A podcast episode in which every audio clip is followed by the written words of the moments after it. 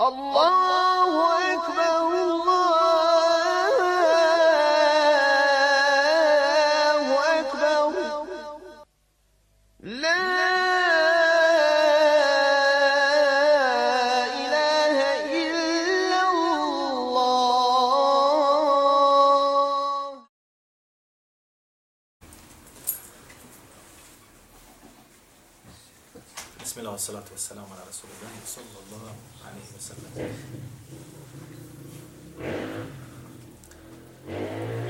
Sjećate se, braćo, prošli puta smo spomenuli onaj hadith, ali ga nismo naveli, dosta puta smo ga prije navodili. Međutim, iščitavajući jedno delo šu'ba ali men od imama Bejhaqije, odlučio sam danas da malo progovorimo. O tematici, odnosno ono što je vezano sa njim. Kaže Allah Đelešanu, ja i uhledine amenu inne kathira min al-ahbari wa ruhbani la yakuluna amal an-nas bil batil. Kaže Allah Đelešanuhu, O vi koji vjerujete, zaista mnogi od židovskih učenih ljudi, al-ahbar, i od kršćanskih svećenika, ruhben, la yakuluna amwal an-nas bil batil jedu kaže i metke ljudi na nedozvoljen nepravedan način wa yasudduna an sabili llahi i odvraćaju od Allahovog dželešanuhu puta.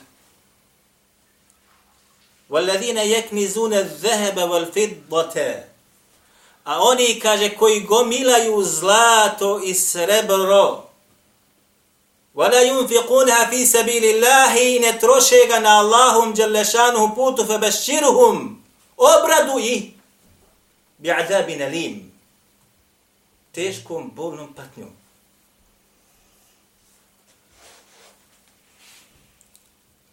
Govorit ćemo o ovome ajetu i onome našem hadithu koji smo spomo površno spomenuli, danas ćemo ga spomenuti ponovo. Radi se o hadithu gdje kaže Allah poslanik sallallahu alaihi wa sallam u hadithu kojeg bilježi imam Bukhari u svome sahihu od Abu Sa'id al-Hudrija. La tattabi'una šibren bi šibrin wa zira'an bi zira'in. Hatta lev dehalu džuhre dobbi es leselektumuhu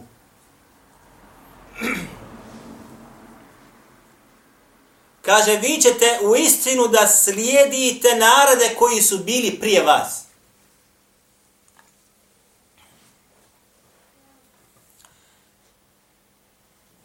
Pedalj po pedalj, lakat po lakat.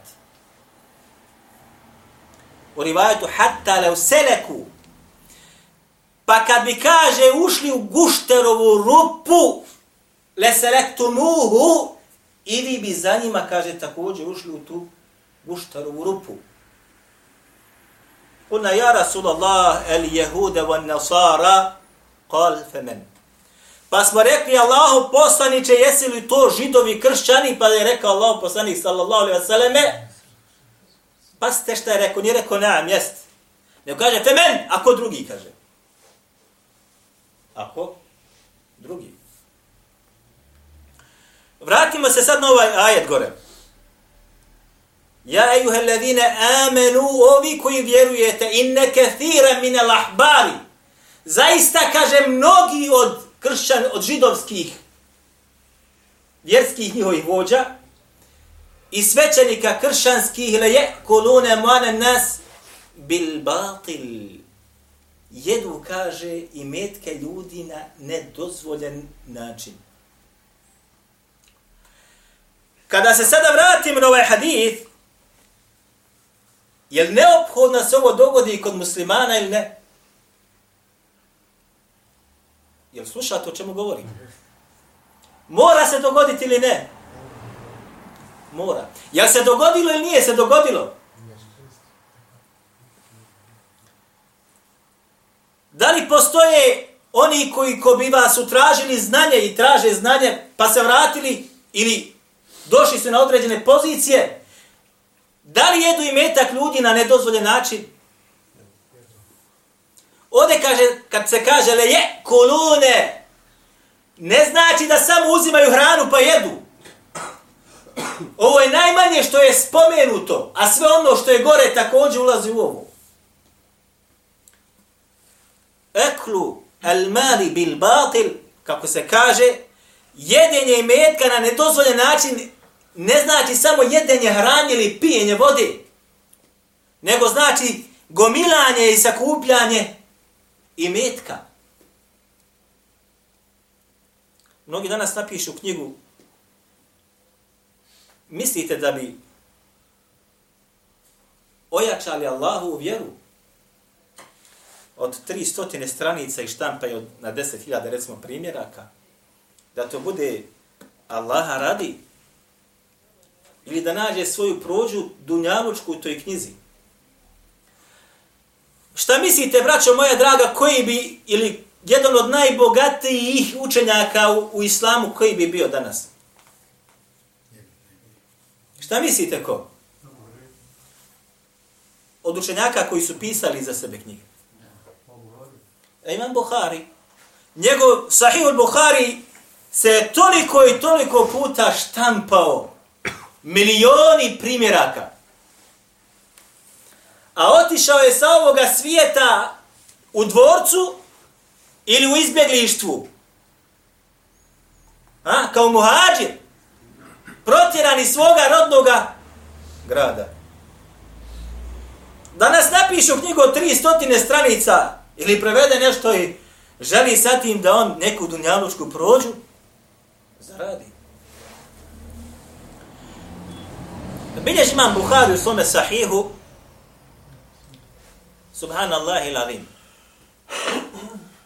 Rivajet od Ibnu Vehba kaže, vidio sam Ebu Verra u blizini Medine, kako stanuje u jednom nepodesnom stanu, što bi rekli mi, ili boravištu.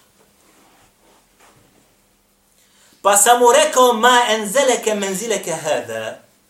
Šta je bilo uzrok da si ti došao do ovakvog stepena, da živiš na ovakav način?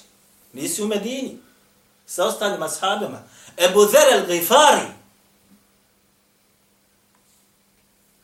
Pa kaže, bio sam u Šamu. Šam je danas nije dio? Kuc. Damask. I tako da, taj dio. Kad kažu Šamu, vas odnosi na Damask. Pa se kaže, razišao sa Muavijom po pitanju riječi Allaha Đelešanuhu valadina jeknizune veheba val fidbate.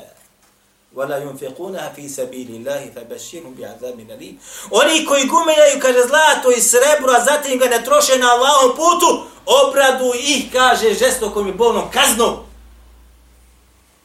Pa je rekao, kaže, Muavija, to važi za, kaže, šta? Židove i kršćane. Pa sam, kaže, ja rekao, kaže, za nas i za njih. Pa smo se šta? Muavija je bio ko? namjesnik Šama. Namjesnik je bio. Pa je kaže, po, napisao pismo Osmanu, žalijeći se na mene. Obraćo, dobro, zapamtite. Pa je kaže, Osman napisao, Osman Halifa, napisao meni pismo da doselim se u Medinu. Dakle, Ebu Del al-Gifari ashab, Muavija ashab, Muavija je namjesnik napiše dopisnicu halifi, požali se na nekoga, odma ima da bude šta, što kaže naš narod kutarisan. Tako i dan danas. Jel tako nije tako? Pa sam kaže, došao u Medinu, pa su ljudi, kaže, počeli da me posjećuju. Kao da me, kaže, prvi puta vide. Pa sam rekao Osmanu, požalio se na to, pa je rekao, ovaj, nastanit ćemo te, kaže, da budeš u blizini nas ovdje blizu Medine. Pa sam kaže ja u ovome na čemu ti zateknu i na čemu se zateknu me i vidio me. A kaže da mi odrede da mi bude onaj koji će mi naređivati Habešija, odnosno crni rob, što bi rekli mi, ja bi mu se pokorio i poslušan bio. Ovo je govor, govor koga, braćo? Ebu Dherra el Gifarija. Odnosno, ako dođe do, do tog momenta da se izabere neko vodstvo, muslimani ga odabrali, na vjerniku je makar bio najbolji među njima, da se tom vodstvu odupre ili da bude poslušan i pokoran. Ebu Dherra el Gifarija, braćo, bio ko? Ashab, ali on kaže, tamam da mi stave nekoga ko će mi naređivati da bude Habešija, Abesinac, crni rob, što bi rekli mi, ja bi bio poslušan i pokoran. Rekao mi Osman, nastani se tu, ja sam nastanio. Poslao mu Avija pismo, ovaj mi, ja sam poslušao. Pokornost i poslušnost. Onima koji se izaberu, iako je možda bilo oni koji su možda daleko više vredniji ili odlučniji u naređivanju. Dakle, Ebu Zer el Gifari je rekao ovaj sajet odnasi na koga? Na nas i na njih. Je li promaš ili je pogodio? Ha? Pogodio jer znao je on da Allah poslanih sa osvom rekao da ćemo mi da slijedimo šta? Židove i kršćane u svakom pogledu.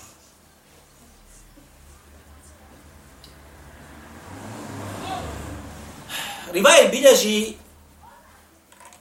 Ibn Abi Šebu u svojom musannefu. Nekada nam dođe, braćo, hadith i dođe njegova osnova. Ali decidnost tog haditha, njegovu jezgrovitost još više pouka ćemo naći u govorima ashaba koji su još nešto dodali na taj hadith.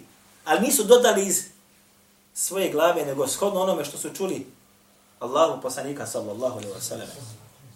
Rivaje bilježi nebi šebu svom musannefu sa vjerodostojnim lancem prenosilaca da je Abdullah ibn Masud rekao entum ešbehu nasi senten wa hedijen bi bani Israil. Kaže on, kada se obraća, obraćao se tabi'inima, među njima sigurno bilo ashaba. Kaže, vi ste narod koji najviše liči po svojim osobinama, karakteru, židovima. Kome je rekao to? Nama, muslimanima.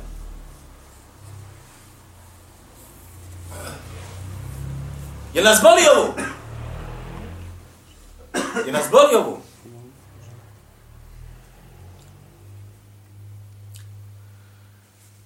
U rivajetu koji dolazi isto tako kod Ibn Abi Šebe od Abdullaha ibn Amra, ashab Allahu poslanika sallallahu alaihi wasallam, kaže le terkebunne sunene men kane qablekum.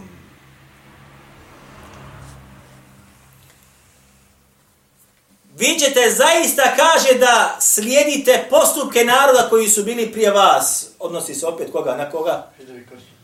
Kaže, na nulu po na nulu. Znate šta je na nula? Stopa po stopa. Na nula jeste papuča od drveta koja se prije pravila i kajš ima preko. Stopu po stopu.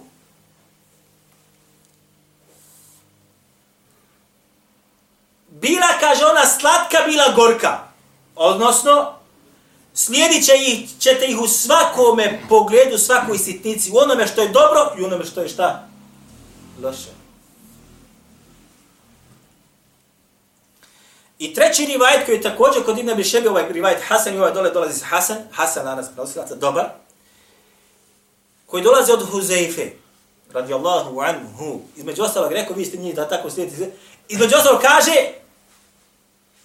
gajre enni la a'lamu ili la adri. Ta'budune li iđle em la? Vi ćete i zaista slijediti, znači stopu po stopu, osim, kaže, što ja ne znam, hoće li te, kaže, obožavati tele ili ne. Šta su židovi radili? Mimo pokornosti Allahu i badetu Allahu, Đalešanuhu, oni su šta nakon što je Musa otišao na To, šta su radili? Odabrali su sebi zlatno tele izgradili i njemu su ibadet činili i govorili su ovo šta je ilahu Musa, ovo je kaže Musa, ov gospodar. Gajreni la adri, ta'budune l'idle emla. Kaže, osim što ne znam, hoćete li doći na takav stepen da ćete vi mimo Allaha Đelešanu obožavati i bade činiti teletu, odnosno nečem drugom, odnosno širk mu činiti. Jel dostigo ovaj ome stepen da čine širk Allah subhanahu wa ta'ala?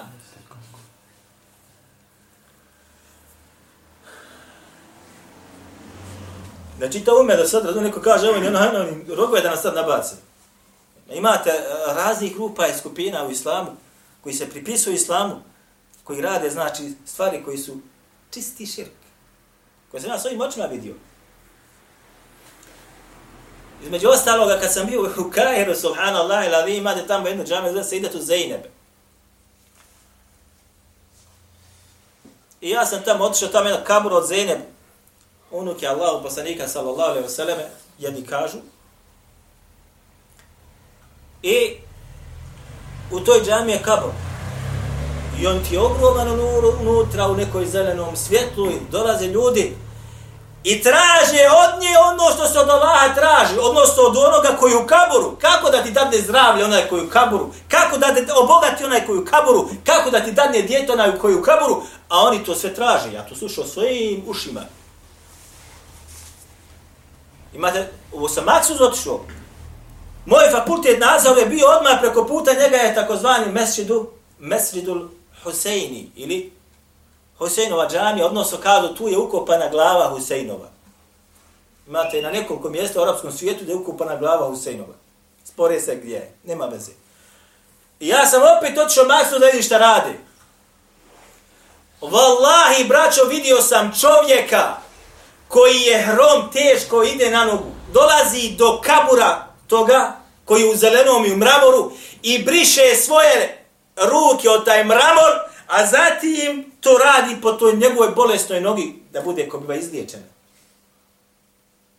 Mejt da te izliječi, kamen da te izliječi. Allah je taj koji liječi.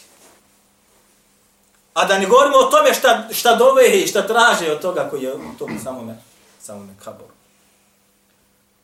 A da ne govorimo šta drugi rade, poput šija i ostali. Gajreni la adri, ta'budune li iđle emla. Kaže, osim što ne znam da li ćete, kaže, vi činiti ibadet, kaže, teletu ili ne, jer su to židovi učinili. Ali neophodno da se to dogodi zaista i došlo do toga i ovom imate samo na jedan drugačiji način.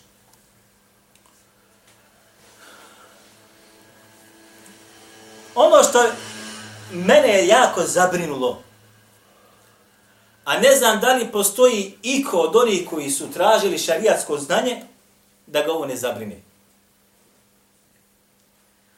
Jeste rivajet kojeg bilježi imam Bejheq i šu'ba imanu.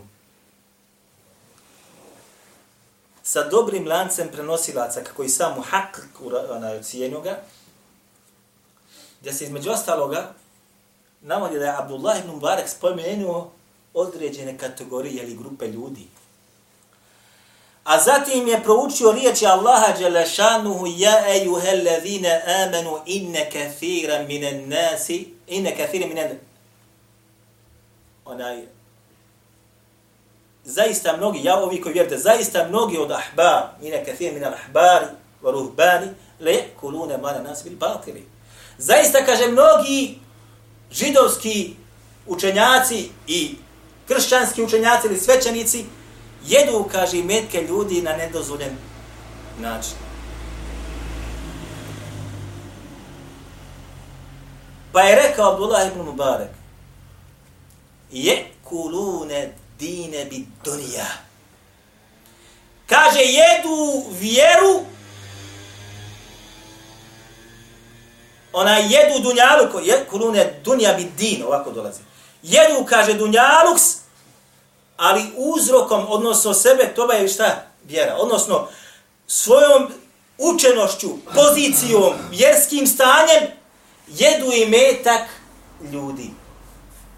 Na nedozvoljen način. Da je samo se stalo na ovome, bilo bi dobro. Međutim, kaže se dalje u rivajetu, fa beka Fudail ibn Iyad beka'n šedida. Fudail ibn Iyad kad je čuo ovo, kaže između ostalog šta? Zaplakao je, kaže, žestoko. I zatim rekao, Kezebe men kal, innehu la jekulu bidini. Slagao je, kaže, onaj koji kaže da ne jede ili da nije uzrok skupljanja i metka njegovog, njegovog vjerskog stanja. Ovo se odnosi na koga, braćo? Na učene ljudi. Zatim kaže, ene wallahi akiru bid dini. Ja, kaže, tako mi Allaha jedem, odnosno i metak moj mi dolazi, bogatim se ili dolazi, što mi dolazi na osnovu moje vjere, moga vjerskog stanja. Ko je bio on? Siroma? Neučen? Ili je učen bio? Bio jedan od najučenijih muslimana tog vremena. Kaže, slago je onaj, odnosi se na učene, koji kaže da ne jede i ne puni svoj stomak na osnovu vjeri. A sad kaže za sebe, wa ene wallahi akilu bi dini. A ja ga tako mi Allah Đelešanu jedem, punim svoj stomak na osnovu svoje vjere.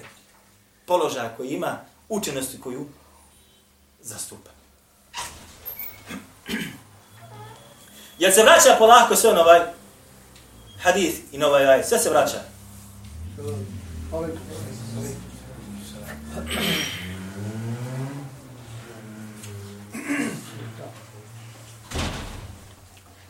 Također bilježi Bejheq u šu'ba imanu također sa ispravim lancem prenosilaca. Da je šu'ba ibn al-Hajjaj. Zna li ko je od vas ko je šu'be? Ha? Ja. Ej. Što se tiče hadis, haditha i sunneta Allahu poslanika sallallahu alaihi wa sallame, učenjaci kažu za njega nema premca. Kaže on, ne znam ikoga da je tražio i učio sunnet Allahu poslanika sallallahu alaihi wa sallame, iskreno Allaha radi, osim jedan. Što znači, i on je unutra, je li tako ili nije tako? Ne znam, kaže, nikoga da je učio, izučavao, istraživao sunet, hadith Allahu poslanika sallallahu sallam, osim kaže, Hišam ibn Abi Abdillah al-Basri. Kaže, za njega Hafid Zaheb u njegovoj biografiji kaže, kane yatlubu la ilme lillahi. Tražio je, kaže, znanje Allaha radi. Allaha radi je samo tražio znanje. Nije tražio znanje da bi došao na poziciju, da bi se zaposlio, da bi štampao knjige, da bi prevodio, da bi bio popularan. Nego je tražio znanje zašto? Samo radi Allaha Đalešanu. Međutim, kaže, čuo sam ga jednog dana da je rekao.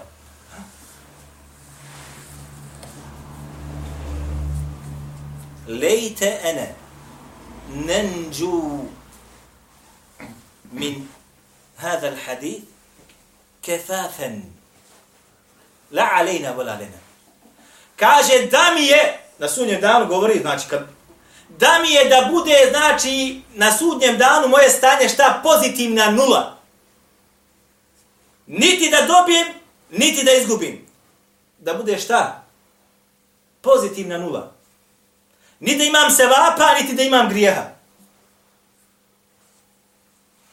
Razumijete, braću, o čemu se radi? Subhanallah il On je rekao muhidin, niti je rekao neko od vas. Ovo kaže jedan od najučenijih ljudi koji traži znanje samo radi Allaha i to su potvrdili najveći učenjaci umeta. Zatim kaže šu'be,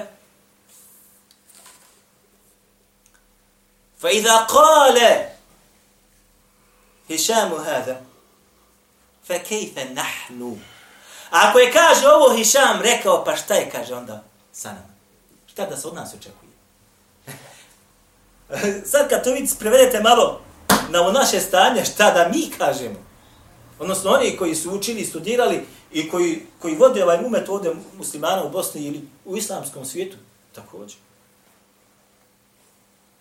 Ja, braćo, znam za učene ljude u arapskom svijetu koji imaju dvorce, Dvorce tako ima Allaha Đalešanu.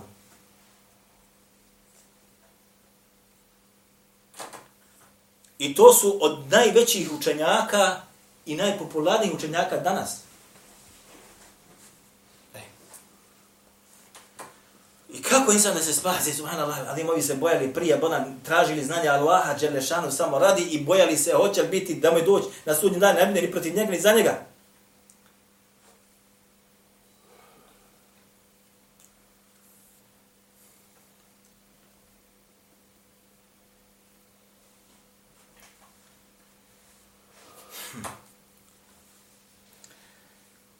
Kaže Al-Havariju, tako to bilježi između ostaloga, također, man behaq u šu'b al-iman,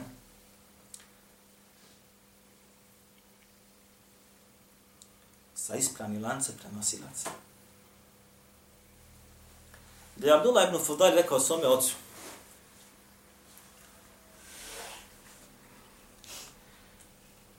ma ahla kelama ashabi Rasulillahi sallallahu alaihi wa sallam. Kaže, o oče, nema ljepše, kaže, govora od govora ashaba Allahu poslanika sallallahu alaihi wa sallam. Ahla. Nema boljeg, nema ljepšeg, prefinjenije govora od govora ashaba Allahu poslanika sallallahu alaihi wa sallam. Zatim, ko je promije, prenio sunnet Allahu poslanika nama? Sallallahu alaihi wa sallam. Ko da prenio? Ashabi ko je prenio te, od koga su nam došli postupci, da nije njih, kako bi znali, jer imate mesela gdje su stvari nejasne, ali ćete ih naći u postupcima njihovim, kako se razumiju. Ma ahla kelame Rasulillahi, sallallahu ashabi Rasulillahi sallallahu alaihi wa sallam, nema ljepšeg, dražeg, prefinjenijeg govora od govora ashaba Allahu poslanika sallallahu alaihi wa. Pa mu kaže on, ja buneje hel tadri lina, Osim ko kaže, da li znaš zbog čega? Da li znaš zbog čega je taj govor insan kad ga čita upija ga? Jel tako ili nije tako? Kad čitate biografije ashaba, knjiga imate na bosanskom iz života ashaba, ja ne znam jednog čitaoca da nije čitao, da je, da je ostoj onaj, što kažu, zapanjen oni. Kaže, da li znaš zbog čega? Zato što kažu, kad bi govorili, šta bi tražili? Tražili bi to i to bi govorili samo radi koga? Radi Allaha subhanahu wa ta'ala. Samo radi Allaha su govorili. Ili kad su govorili, žudjeli su za nagradom koja će im doći od Allaha Đalešanu, zato njihov govor nađe srca, a mjesta u srcima ljudi. Znači, govor nas, teško da nađe mjesto ne, u nečijem srcu. Teško. Jer nije radi Allaha subhanu wa ta'ala. Nije radi Allaha Đelešanu. Hatib el-Baghdad je braću napisao jedno svoje djelo. On napisao mnoga djela. Jedno od svojih djela napisao zove Az-zuhdu wa raqaikum. Ja sam ga donio večera s vama.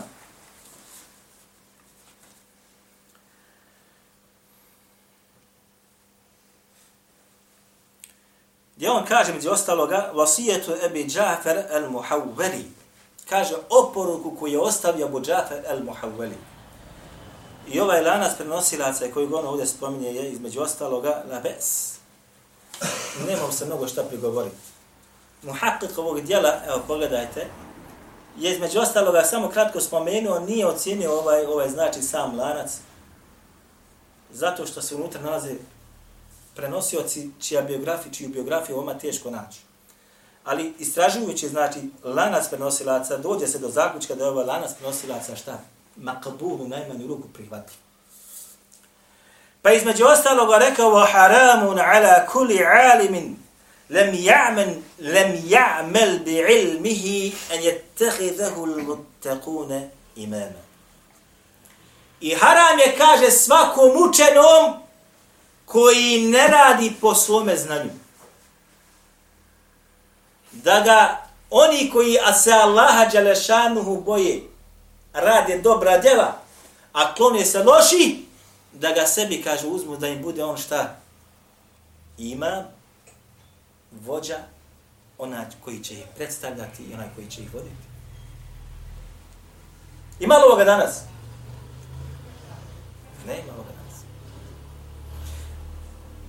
M je došlo vrijeme da učeni danas koji su su na onom na čemu su bili učenjaci židova i kršćana shodno rivajetu koji im je došao. Ishodno značenje onoga gornjeg ajeta. Kada pojašnjava Ibn Kathir između ostalog ova ajet koji smo spomenuli, kaže ovdje Allah Đelešanu spomenuo tri grupe ljudi. Ja juha ladina amenu, inne kathira min al ahbari wa ruhbani la jekulune amvala nas bil bavu. Wa yasudduna an sabilillah. Kažu vjernici zaista mnogi židovski, kršćanski predvodnici, svećanici, jedu i metke ljudi na zabranjene dozvodne način, kaže na kakav način smo to radili, da su ljudima prepisivali razne dađbine.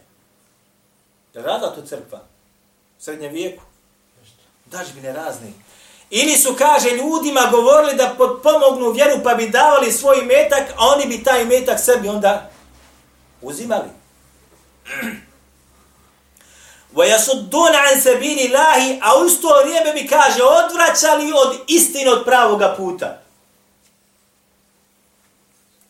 Kaže, Kurtu bi odvraćali bi, kaže, od, od Islama. I govorili za Islam najružnije stvari. Jer danas dan to radi? Radi. Međutim, Ibn Kathir je de perfitniji ovde. Kaže, odvraćali bi od onih koji su na pravom ispravnom putu. Njih bi prikazivali u lošem svjetlu, a svoje zločeste radnje ubjeđivali bi one koji slijede da su to radnje hajra. Ima li ovoga danas? Da one koji se žele da prihvate zaista Kur'ana i sunneta, optužuju na najlošije i najružnije načine. A ubjeđuju svoje sljedbenike da ono što oni na čemu se nalaze, od raznih stvari koji nisu utemeljene u šarijatu, jeste u stvari svako dobro i svaki hajl. To ćete naći, braćo moja draga, ne samo u ovoj zemlji, u čitavom arapskom svijetu. Naš se čak među onima koji su završili vani studirali pa se vratili sad u ovu zemlju. Među njima također, među njima također. Što je žalosno i bolno da insan prepozna insana da je na istini ili se trudi, a zatim njegovo stanje želi da sruši u očima onih koji slušaju njegove govore ili predavanja ili ga slijede, a ono na čemu se on nalazi u promašenom prekaže ljudima da je to stvari šta pogođeno ispravno od hajra. Što ne bi trebalo da se dogodi med onima koji su ko biva pili sa istoga izvora. Vi znate da sad nedavno je bio u Čečeni u Groznom Ha? Skup učenjaka. Skup učenjaka ehli sunata vel džamata. Je li tako ili nije tako? Jeste čuli za to? Međutim, je zaista to bio skup učenjaka ehli sunata vel džamata? Naravno, on je osuđen. Osuđen je od najvećih islamske organizacije u svijetu i najveći učenjaka u svijetu. Odmah. Saberu se ono što je kod drugih, a bolje je od njegovog, bace na tu loše u svjetlo, odnosno tamu, ubijede svoje sledbenike da su ti u zabludi, a također ubijede da ono na čemu se one nalaze od neispravnosti, neću reći laži, neispravnosti, jeste u stvari ispravni pravi put. Zato Allah se samo smilovo onome kome dadne razboritost i znanje da prepoznate stvari. Pa bez obzira od koga, od koga dolazili. Zatim kaže men kathir, وَالَّذِينَ يُكْنِزُونَ الذَّهَبَ وَالْفِضَّةِ Waladine yaknizune dhahaba wal. A oni kaže koji gomilaju zlato i srebro. Kaže ovo se odnosi na koga? Na vladare i na one koji su ugledni bogati. Wala yunfiqunaha fi sabilillah. A zatim kaže to ne troše na Allahom dželešanu u putu. Obraduj teškom bolnom kaznom. Zatim kaže on dole. Kad se kaže pokvare ove dvije grupe ljudi. Koje dvije grupe ljudi? Učenjaci i vladari. Pokvarit će se onda ko? Običan narod. Kad se pokvari ove dvije grupe ljudi, jedna grupa koja gomila i metke od ljudi na napravadan način, ko su to? Učeni.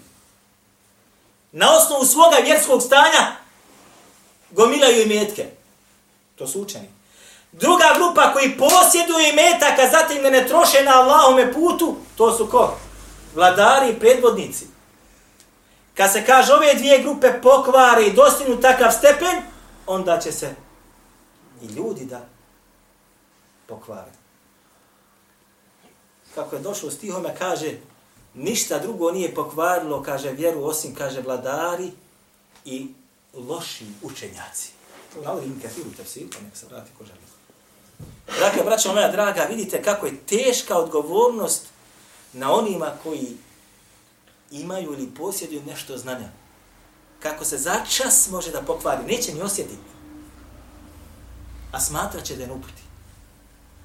Isto također kako je velika opasnost da insan ne osjeti je da bude na stepenu oni koji su bili prije nas od učenjaka, židova i kršćana. A nema sumnje da oni koji se poistovijete sa učenjacima židova i kršćana, la yuflihun, nikada neće uspjeti. Nikada neće uspjeti.